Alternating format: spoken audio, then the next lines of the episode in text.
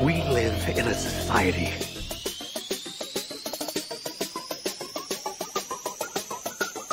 Nós vivemos numa sociedade democrática. Ainda por cima na sociedade em que vivemos. Mas uma sociedade desigual é uma sociedade onde somos todos mais infelizes. I don't want to live in a society. Vivemos numa sociedade. Nós vivemos numa sociedade. Vivemos numa sociedade, numa sociedade que vale a pena.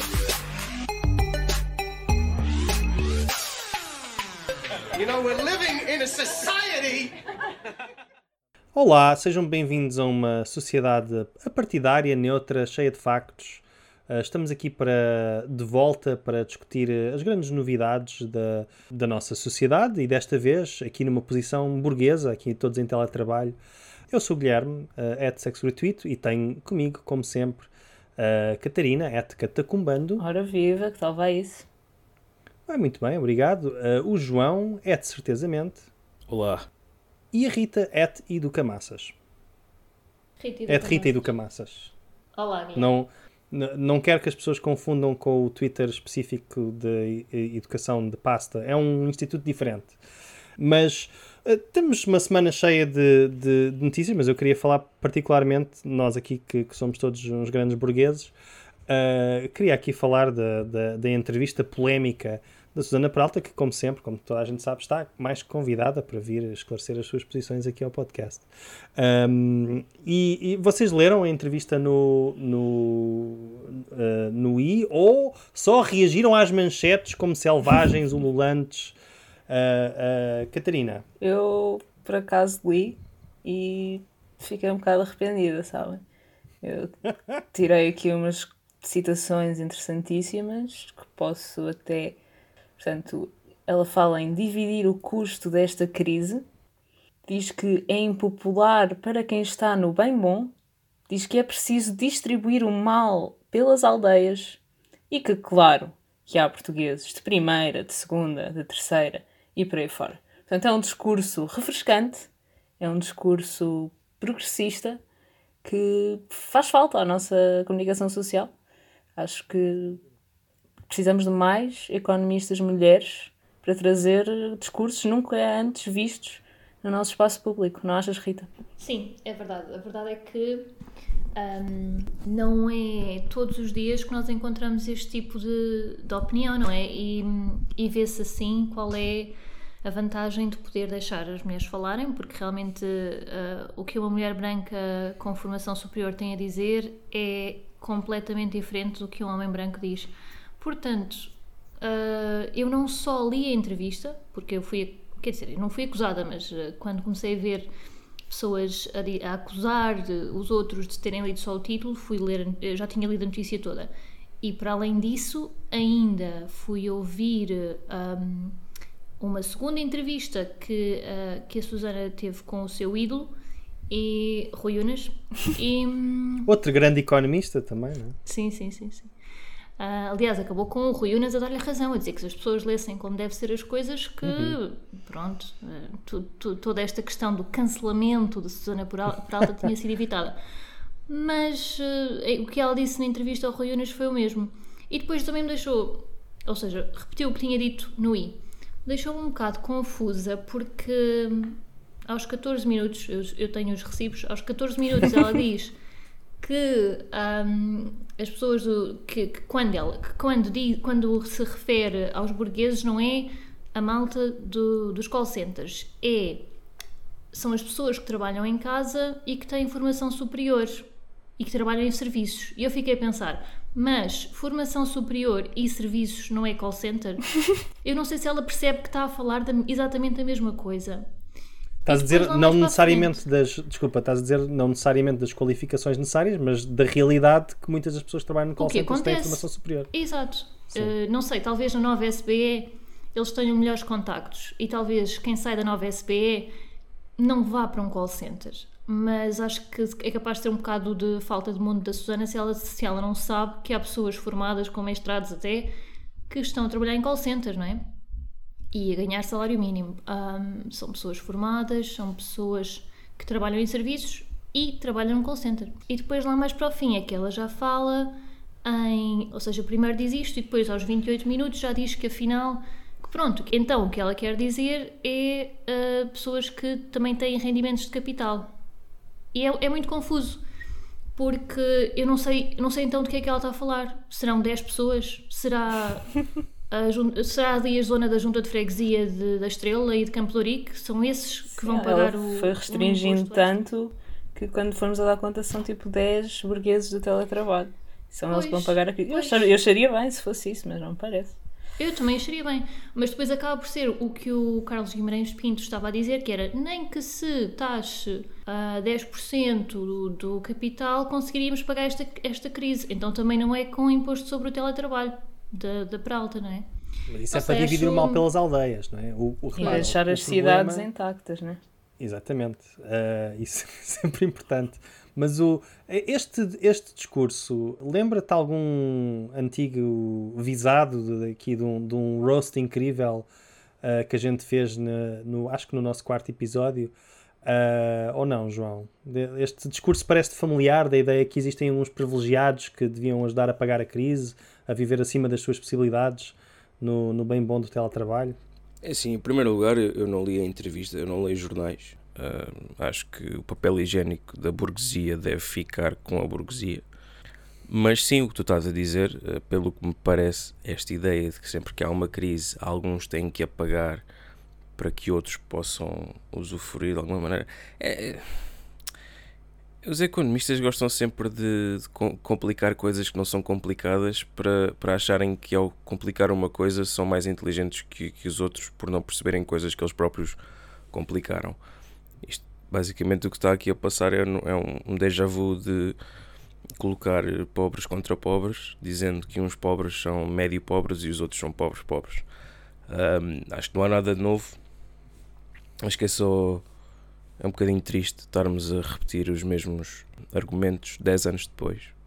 É, para mim é interessante porque houve isto foi um exercício incrível de, de mexer as balizas para mim porque na, na entrevista parece que existe uma espécie de, de hum, discurso fácil ou populista não é Uh, de tipo ah, há estes trabalhadores que são, que são bons e, e sacrificaram-se e, e que são os mais prejudicados e depois metem lá no meio os donos de restaurantes e pronto, obviamente que é um setor que foi prejudicado, mas já não se está a falar necessariamente de trabalhadores, está-se a falar de empresas e setores prejudicados e uh, empresários prejudicados, pronto. E do outro lado, o, os teletrabalhadores uh, maus e que viveram no bem bom, que não têm problemas de saúde mental. Obviamente eu estou a ser aqui um bocadinho... Estou a ser pouco generoso com o argumento, mas a questão foi a maneira como muita gente leu, leu a coisa. Quando se chegou ao fim, não é? Primeiro já não era pessoas em teletrabalho que tinham filhos em casa, isso claro que não. Depois já não era de call center, depois já era pessoas mais como ela, portanto académicos já são burguesia, aparentemente. Afinal já era só rendimentos de capital. E a, e a minha questão é, se era suposto ser isso, logo na pergunta seguinte, então, mas taxar salários não vai ser altamente impopular? E ela não reage a dizer, ah, mas eu nunca, quis, nunca disse taxar salários, eu queria dizer eh, taxar rendimentos de capital. E se estamos a falar de taxar rendimentos de capital, para que é que é relevante o teletrabalho? Se estamos a falar Ah, porque de... acho que a ideia dela é se és burguês, mas tiveste de ir exercer a tua burguesia fora, ou seja, se tiveste de ir na mesma empresa gritar com os teus colaboradores, não estiveste no bem bom, estiveste exposto na mesma. Portanto, ela não quer taxar rendimentos, desta vez não vai ser a classe média a pagar, vai ser as pessoas que não se expuseram a ouvir. Portanto, vai, é uma, uma nova divisão, tendo por base quem se expôs e quem não se expôs. Portanto... Não, é, é, verdade, porque se pensarmos nisso, quer dizer, coitados dos acionistas que tiveram que ir presencialmente à bolsa recolher claro, os seus dividendos, claro. não é? É precisamente disso que estamos a. Não é? De, de, das empresas recolher os seus sacos com cifrões Sim, gigantes. Eu acho que entre um académico precário que ganha tipo 700 euros a fazer investigação científica, mas que está em casa nu e cito, bem bom, e um acionista que ah, tem okay. de sair, tem de pedir ao motorista para o levar, tem de se expor ao vírus claro que é óbvio quem é que vai ter de pagar a crise, não é? Agora, eu não.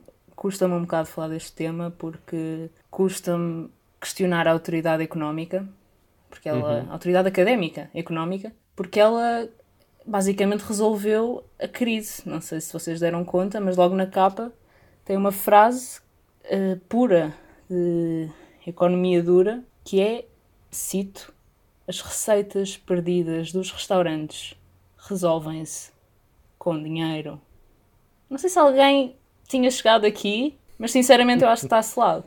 Porque, pá, andam-nos aqui a vender estas ideias de, de, de trabalho de equipa, de ah, espírito de equipa. espírito de equipa, pagarem espírito de equipa, mas afinal, Suzane vem colocar o dedo na ferida, não é? As receitas perdidas dos restaurantes resolvem-se com dinheiro. E perante este nível de, de pensamento científico profundo, eu, eu sinceramente custa-me um bocado opinar, porque sinto que, que, ficamos sem armas, não é? Pois, eu não, eu não sei porque é que, agora que não são obrigados a distribuir o espírito de equipa, porque é que não comem eles o espírito de equipa?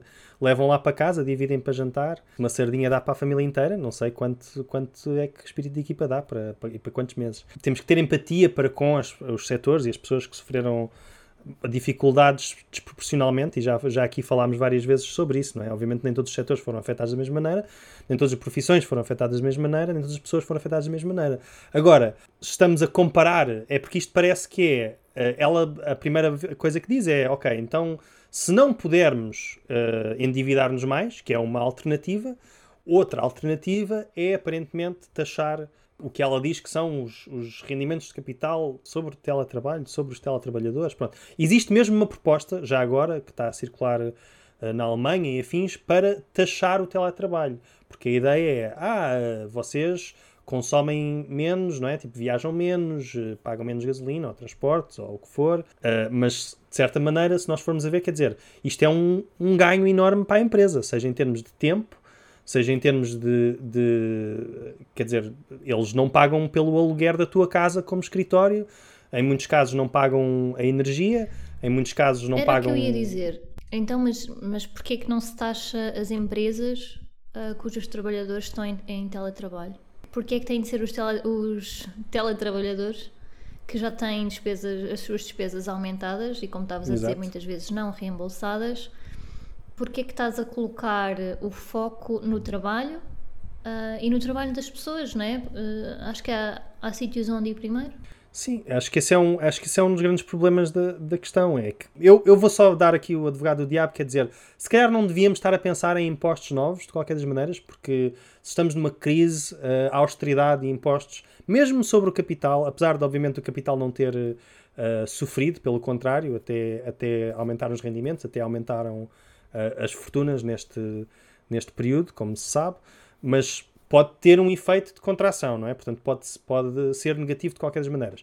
Sobre o trabalho, que é o que algumas pessoas já estavam a justificar, mesmo que seja o trabalho, o teletrabalho ou o que for, então ainda é mais suicida em termos de económicos, digo eu. Deixa-me só acrescentar uma coisa. A, Susana, na, na, entrevista, começava por dizer que havia três formas de, de, resolver esta crise, que são as três formas clássicas, básicas de qualquer crise. Uma delas é um, dívida, outra, de, quer dizer, básicas para um Estado como nós que não tem controle da, da sua moeda. A dívida, impostos ou então a austeridade. Só que uma dessas coisas, a dívida, há um professor eh, famoso de economia que, que, está sempre a dizer nas suas aulas que a dívida de hoje são os impostos da manhã. Portanto, no fundo são duas, são duas hipóteses. Ou o que ela lançou são impostos, hoje ou amanhã, ou então austeridade, uh, no sentido de austeridade, de cortar todas as despesas do Estado. E ela aí estava a implicar com a TAP.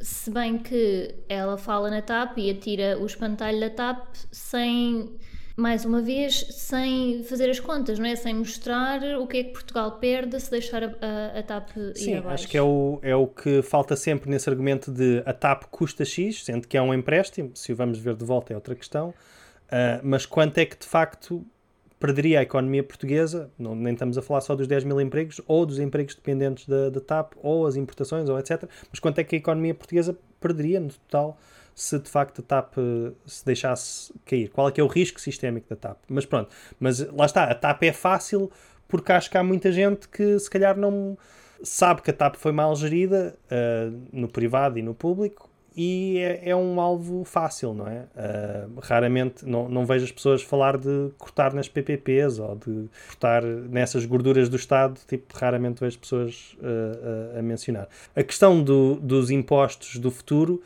se calhar mais vale deixar esses impostos para quando o ciclo económico estiver favorável, não é? Do que agora quando teria um efeito de contração, ou seja, para o tempo das vacas gordas, se, eles, se elas vierem, não é? Uh, falando em, em, vacas gordas, tenho um bom segue para isto. Podia falar da Índia, mas acho que isso seria insensível. Seria horrível. Seria horrível. Uh, não, não sei, não sei se. João, não sei se tens mais alguma coisa a adicionar em relação a este tópico. Nem por isso, sabes que eu não sou muito ligado a, a, às ciências económicas. Eu acho que isto é. A astrologia dos liberais. Exato, é um bocadinho a tirar, a tirar areia para os olhos de, de quem paga sempre, de quem acaba sempre por pagar estas desaventuras. Obviamente que esta crise tornou-se inevitável, acho que a tornaram inevitável e portanto agora andamos só aqui a discutir quem é que fica com, com as migalhas, quem é que contribui com mais migalhas. Não sei, parece-me só smoke and mirrors, estás a ver? Sim, e só, por exemplo, existe a, a questão da doutrina do choque, não é? Geralmente momentos de grande um, sublevação popular, de grandes crises, são bons momentos para dizer, olhem, temos que fazer estas coisas impopulares porque não há alternativa, não é? Pois. Foi o que aconteceu com, com o Passos Coelho uh, e com o Sócrates antes, mas na prática já estava a, a pôr em prática alguma austeridade. Isto, o que dava jeito agora era uma guerra, basicamente. É o que, mas é isso é o que eu estou sempre a dizer. Acho que a melhor maneira de salvar uma economia é começar uma guerra. Sim, funcionou, não é? Na Segunda Guerra Mundial uh, ajudou e tem ajudado os Estados Unidos. Quem é que tu invadias? A ideia mais fácil seria invadir, invadir Espanha, não é? Mas acho que podíamos pensar um bocadinho ao lado e invadir as Canárias, por exemplo, ou as Baleares. Invadir Olivença. Isso pode ser depois. Eu acho que isso é mais simbólico, que tipo, invades as Canárias, ficas com uma área marítima maior, portanto aí já dás um, um, um kick na economia, ao mesmo tempo que aumentas a autoestima dos portugueses porque invadiste um arquipélago espanhol. Acho que só temos a ganhar com isso. Eu acho que o, o truque, se calhar, é, é, não invadir onde eles estão à espera. Ou seja, porque não invadirmos a Indonésia. Estás a ver? Tipo, vamos a um país aleatório. Sim. Ou Japão, eles é que têm dinheiro, certo? Tipo, Sim. porquê que não invadimos a América? Se é para pilhar, não é? Se é para alimentarmos a nossa economia com o dinheiro dos outros, se calhar mais vale atacar um, um país rico, não é? Tipo, Sim. atacamos a Holanda, vamos lá buscar os impostos de Jerónimo Martins ou qualquer assim. Tipo, só por isso, só dizemos, tipo, repatriá-los de volta. Sim, eles também andam todos de bicicleta, portanto não é difícil apanhá-los. Exato. Nós temos tanta gente que odeia o pessoal das bicicletas cá é. Que, tipo, fanáticos, literalmente, certo? Que, que picham uh, as ruas e que batem em, em bicicletistas, ciclistas. Uh, inventei uma palavra. Não é? Tipo, se calhar podíamos mandá-los para a Holanda e eles iam buscar os nossos impostos de volta. Mas isto, isto da, da doutrina do choque era, era só para dizer que uh, a nossa janela de Overton está tão à direita que a doutrina do choque é sempre usada para justificar aumentos de impostos sobre o trabalho, redução de condições laborais, portanto, aumento de horas, menos subsídios, não é? o, basicamente o que se fez durante o tempo do, do Passos, e nunca o que se fez no tempo do, do New Deal, não é? que é dizer, olhem, uh, basicamente não há dinheiro, portanto vocês muito ricos vão ter que ganhar um bocadinho menos durante o próximo tempo, até se poder pôr a economia. Continua a ganhar mais que os outros, mas vão ter que ganhar um bocadinho menos durante, durante algum tempo. E isso nunca é posto na mesa. Se calhar era, era bom haver um partido que se calhar chegasse à frente e dissesse tipo que existem outras opções, digo eu. Um, mas, oh, Guilherme, acho que estás a esquecer que os deputados, não sei se estavas a falar de um partido em geral ou dos deputados, não é? Mas pronto, os partidos estão representados. Uh, não sei se sabes que os deputados são eleitos para ajudar as empresas. Portanto, não sei, não sei se ouviste essa da Joana Joana Lima. E há uma coisa engraçada, porque a Joana Lima, pelos vistos, foi presidente da. Foi, pronto, foi uma autarca da Trofa. Eu não percebo o que é que se passa com a Trofa. Parece que há muitas coisas em relação à Trofa que são estranhas. Mas será que ela, enquanto presidente da Câmara da Trofa, também o objetivo, ela achava que tinha sido eleita para ajudar as empresas? Será que foi isso? Fica a questão. Mas pronto, não te esqueças que, portanto, que os partidos e os deputados eleitos que estão presentes na, na Assembleia da República existem para ajudar as empresas, não é para nos ajudar a nós. Portanto, facilitou a venda da, da Omni aos atuais proprietários, uh, facilitou a, a venda da empresa que é dona do avião onde o Loureiro foi apanhado, não é? É isso. Uau, O avião ok, com bem, draga. que, que teia de, de coisa. Olha, eu acho que podemos uh, celebrar, acho eu. Tivemos o primeiro bombardeamento do, do, do Biden. Foi o bombardeamento mais inclusivo que tivemos até agora. Que havia uma, uma bomba pintada com a bandeira trans também. Não, isso aí era Mas falso, mas os comentários era não eram. ok, pronto. Mas quais é que eram Isso os é que comentários, Catarina? Tem um que diz: "Ah, Muito bem, portanto, waging war nos inimigos da sociedade livre, enquanto usamos com orgulho os símbolos do progresso, tais como na montagem tinha uma bandeira trans, um pin Black Lives Matter, uma coisa arco-íris, e portanto, muito bem, vamos contra os inimigos da sociedade aberta, usando orgulhosamente os símbolos do progresso. Sim, senhora. Também havia um que dizia: não é que eles lá na Síria se importem, se importem com os direitos ah, LGBT ou, ou Black Lives ah, no geral, portanto, tudo bem. Pois, há, há aqui um. Isto foi uh, uma retaliação sobre um ataque uh, de um- uma organização supostamente apoiada pelo Irão uh, a tropas ou interesses americanos uh, no Iraque. Só que qual é que é o. É porque não há nenhuma guerra, não é? Tipo, não há nenhuma guerra com a Síria. acho que foi só pelos bons velhos tempos, sabes? Acho que o Biden tinha só saudades de bombardear a Síria. Já, já, tinha, já estava há muito tempo no banco. Pá, imagina, estás oito anos como vice-presidente. Estás, a ver o teu presidente a bombardear países atrás de países, puma, puma, puma, a torto e a direito. E nunca tens o prazer de ser tu a carregar no botão. Portanto, acho que o Biden já vinha com o cu quente para, hum, pelo menos para bombardear um ou dois países e com este apoio das, da- das mulheres negras, das pessoas trans, eh, que é algo que eu acho que já é, vem, é de uma longa tradição do lado, no Médio Oriente, do lado israelita. Não sei se vocês se lembram do Exército de Defesa israelita dizer que era orgulhosamente vegano, ou seja, as botas com que eles espancam crianças palestinianas são feitas de plástico, não são feitas de cabedal. E eles não, não, não há tortura animal nas cantinas do exército israelita. A guerra não tem que ser cruel, necessariamente. Aliás, é esse o grande avanço das armas inteligentes, dos mísseis inteligentes, é só matar quem tu queres matar. Os teus inimigos, oficiais e generais, a bodas de casamento. Sim, hospitais que, que são, eh, dizem eles, eh, fábricas de armas. Pois, acho que aqui é interessante porque quem apoiou mais foram os republicanos, mesmo dentro do contexto americano, e quem, eh, quem se opôs mais foram democratas. O, o, o Biden está a, a governar para agradar basicamente quem votou contra ele e acha que ele é um presidente ilegítimo que não ganhou eleições. E no fundo, quer dizer, o que se está a ver agora, saindo um bocado da parte do bombardeamento, Uh, o que se está a ver agora nos Estados Unidos, com a luta pelo salário mínimo dos 15 dólares, é que o Biden não está a usar, ironicamente, as armas todas que tem, uh, nomeadamente o poder da vice-presidente, para um, impor umas certas regras no, no Senado, para tentar levar a um voto o- um aumento do salário mínimo. Portanto, há muita gente na, na esquerda americana que está um bocado desiludida porque uma das poucas coisas realmente progressistas que o Biden tinha na plataforma era o aumento do salário mínimo e nem sequer isso avança, pelos vistos. Eh, portanto, pronto, ok. Obrigado por terem eleito um republicano moderado.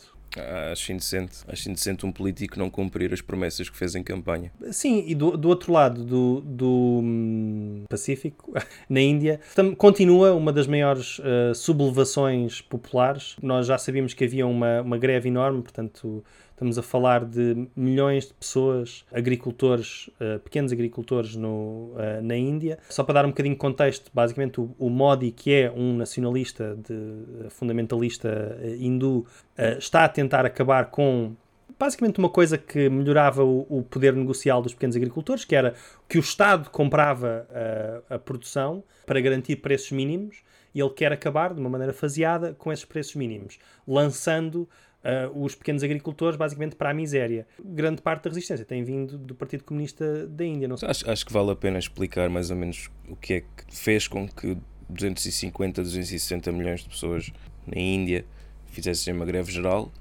Basicamente, o, o governo de Modi, que muita gente diz que é a o grande democrata, o maior democrata do mundo, porque a Índia brevemente passará a ser eh, o maior país do mundo em termos de população. Quis fazer um, um negócio que daria uh, terra a privados e isso faria com que, com que, esse, com que os privados eventualmente pudessem fazer os preços que quisessem, eventualmente comprando terra aos, aos produtores ou pagando cada vez menos aos produtores, sem que o governo pudesse intervir. Uh, acho que o governo de Modi tentou passar essa, essa lei de maneira meio muito discreta, mas os trabalhadores não se deixaram enganar e saíram à rua em massa. Uh, 250, 260 milhões é quase, é quase a população inteira dos Estados Unidos. Acho que foi mesmo considerada a maior greve geral da história da humanidade. Não sei se têm visto notícias sobre isto em Portugal. Seria de esperar que manifestações deste tamanho e desta magnitude tivessem valor de notícia em qualquer parte do mundo, mas aparentemente as únicas notícias interessantes sobre a Índia são problemas na vacinação, casos de Covid, assim, coisas muito como se fosse um país com duas ou três mil pessoas. Portanto, RTP só tem a dizer que tem não sei quantos mortos e não sei quantos casos. A SAP diz que a campanha de vacinação enfrenta problemas na Índia.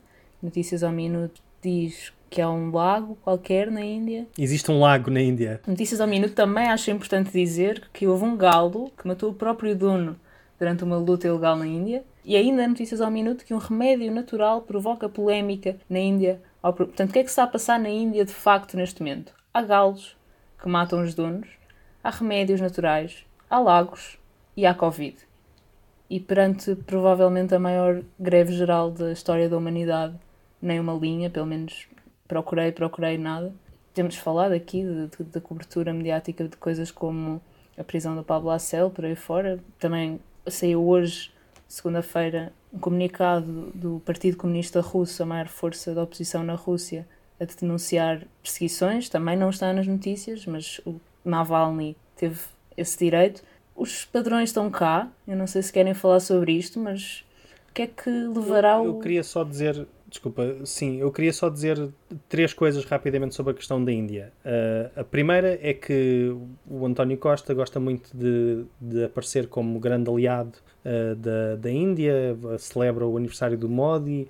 Uh, basicamente, um país que está tão preocupado, por exemplo, com os abusos dos direitos humanos na Venezuela, não tem nada a dizer sobre um presidente que, uh, enquanto era governador de uma região da Índia, incitou um motim que matou uh, centenas de muçulmanos. Além dos outros uh, abusos que, o Modi tem feito ao longo, ao longo dos anos. Acho que tenho ideia, pelo que eu percebi, que tanto a Kamala Harris como o António Costa estão a ser apresentados na Índia como uma espécie de heróis da diáspora indiana e há ali umas boas relações. Obviamente temos boas relações históricas mais ou menos com, com a Índia, a manter, económicas, mas há muito pouco questionamento aqui.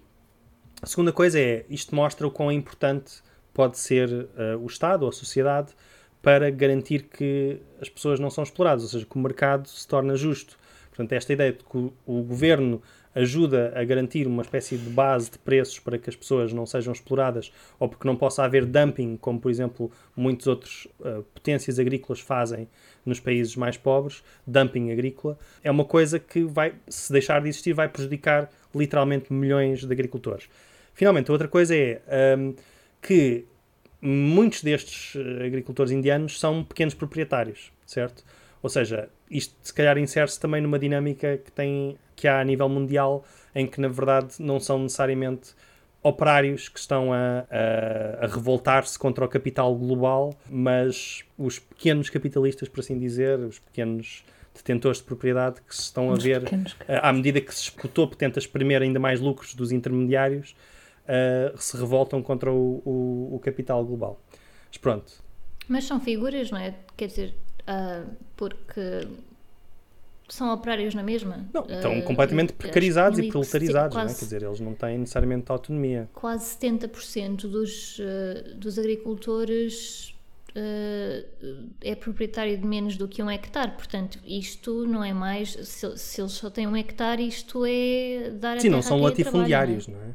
Sim, exatamente, pois. exatamente. É uma dinâmica completamente diferente.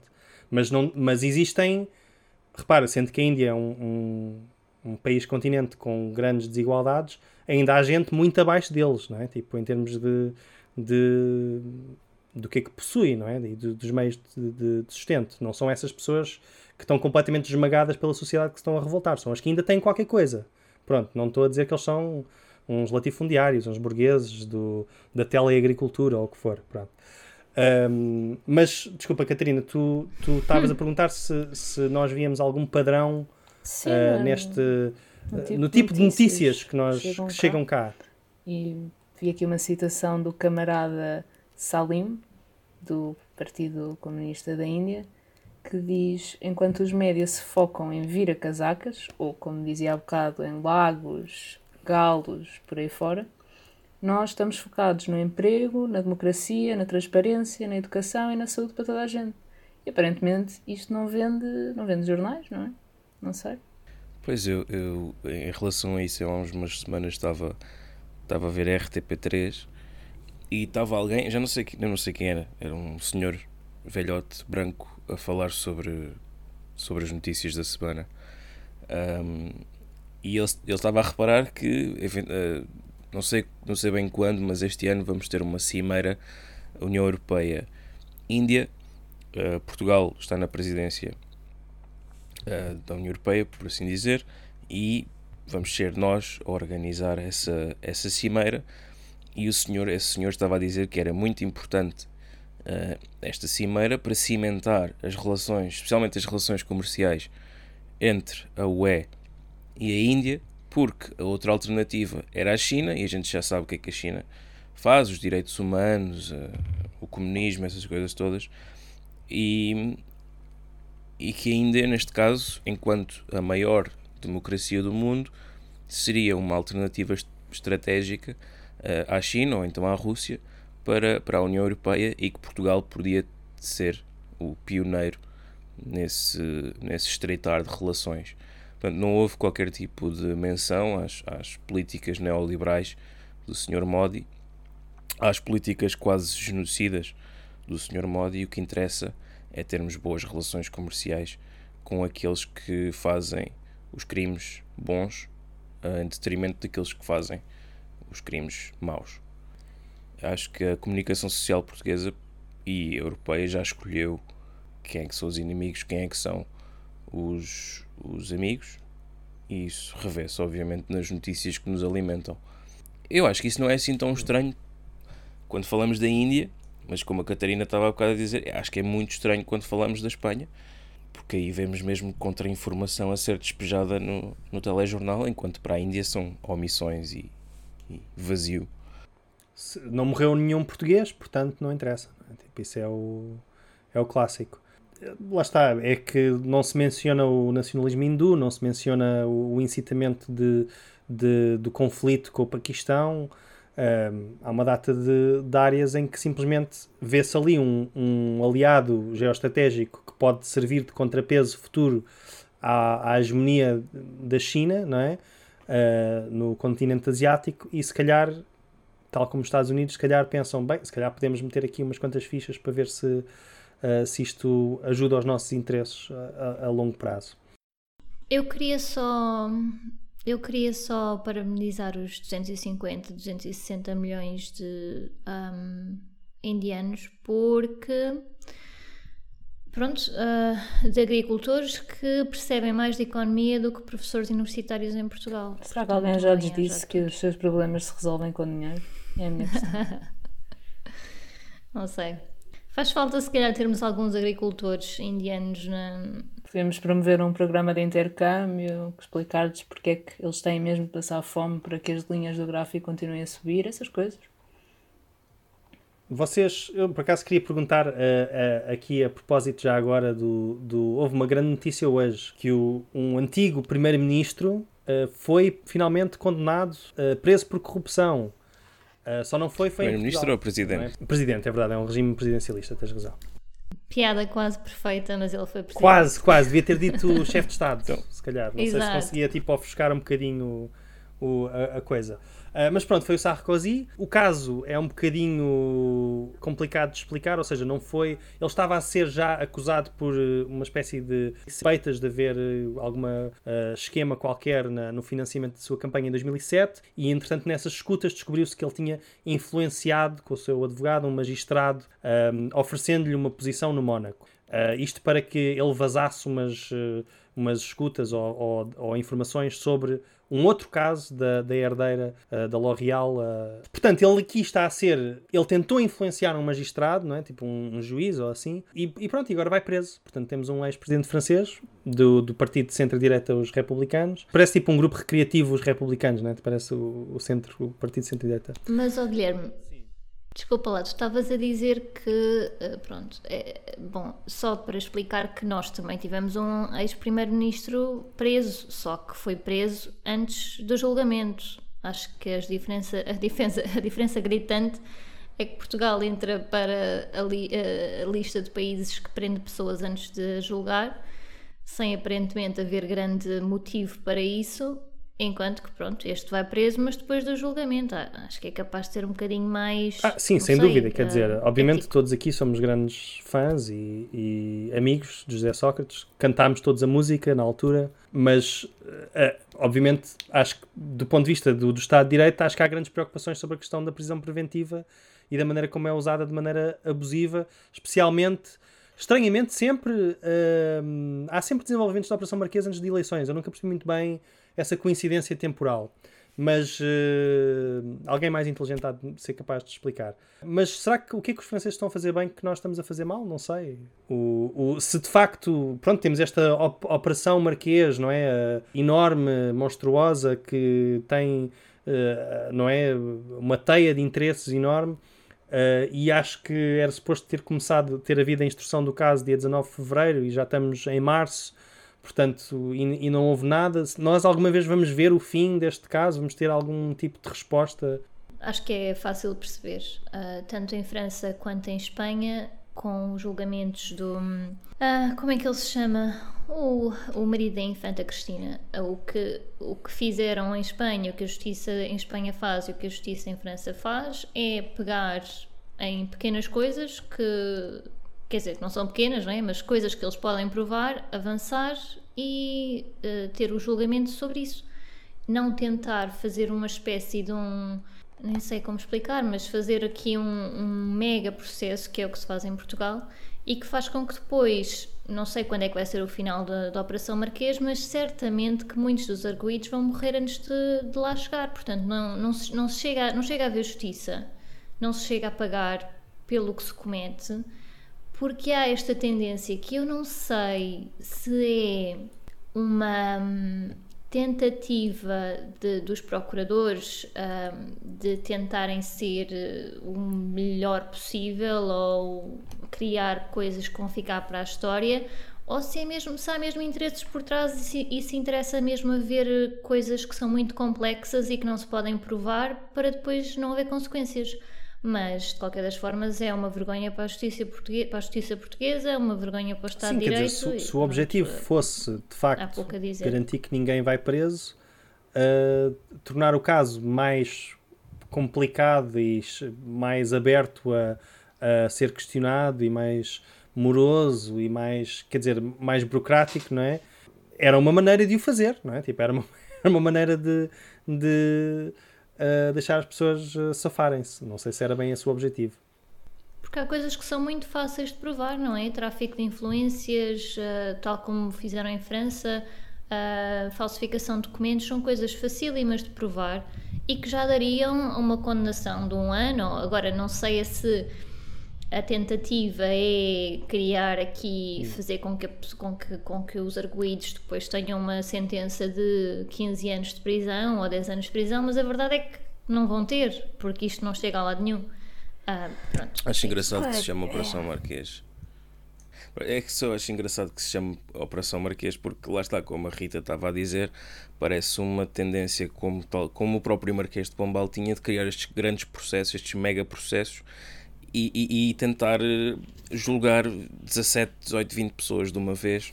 O problema é que elas depois acabam todas em prisão domiciliária, seis meses, um ano, já ninguém é, é supliciado em praça pública, já ninguém é imolado em praça pública, já não se esmagam os ossos, já não se salgam os terrenos. Uh, ficamos só reduzidos à burocracia do Estado. Acho que é uma pena, acho que é uma pena, principalmente num país com tanta história, ficarmos assim reduzidos à, à burocracia. Catarina, por favor. Pá, é quase como se não houvesse interesse real em travar o crime de colorinho branco. Não sei, estou só Não estou a acusar nada, nem ninguém, mas dá, dá essa sensação, não é? Quando uma pessoa rouba qualquer coisa para comer, normalmente é julgada com muito maior celeridade, não é? Não sei. Tem cuidado, tem cuidado com as coisas que dizes, porque olha, quem se mete com o PS leva. Uh, sim. E gostava de agradecer ao nosso patrocinador, o Partido Socialista, por ter uh, sido tão, tão pronto, por ter, ter, dado as nossas avanças, não é? Sim, eu estou a gravar isto no Magalhães.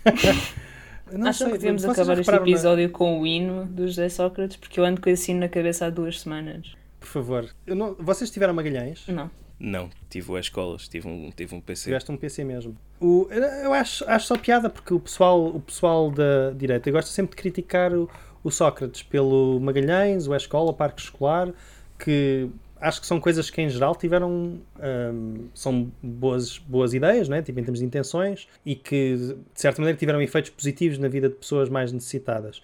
Mas depois as outras coisas todas, as PPP, o, privatizações, não é? Tipo, continuadas, eh, PT, EDP, Galp, Águas de Portugal, eu acho que isso, estranhamente, nunca, nunca mencionam como uma coisa que custou milhares de milhões de euros aos portugueses e que, e que os lesou de alguma maneira.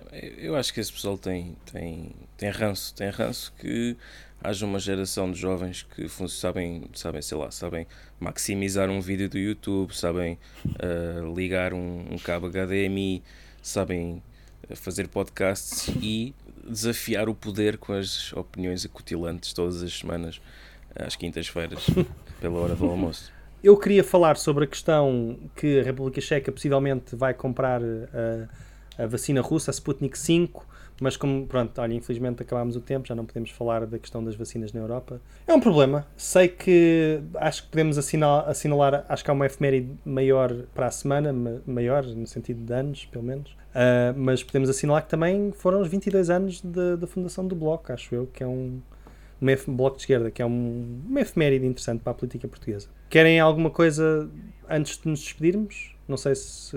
Um, pode ser um, um cheeseburger com tudo. Uhum. Catarina? Para mim era só um café, obrigada. Ok. Rita? Para mim pode ser batatas. Tá bom, então estamos cá para a semana com a refeição, especialmente espero com desconto. E obrigado à Júlia por editar. Beijinhos a todos. Até para a semana. Beijinhos, até para a semana.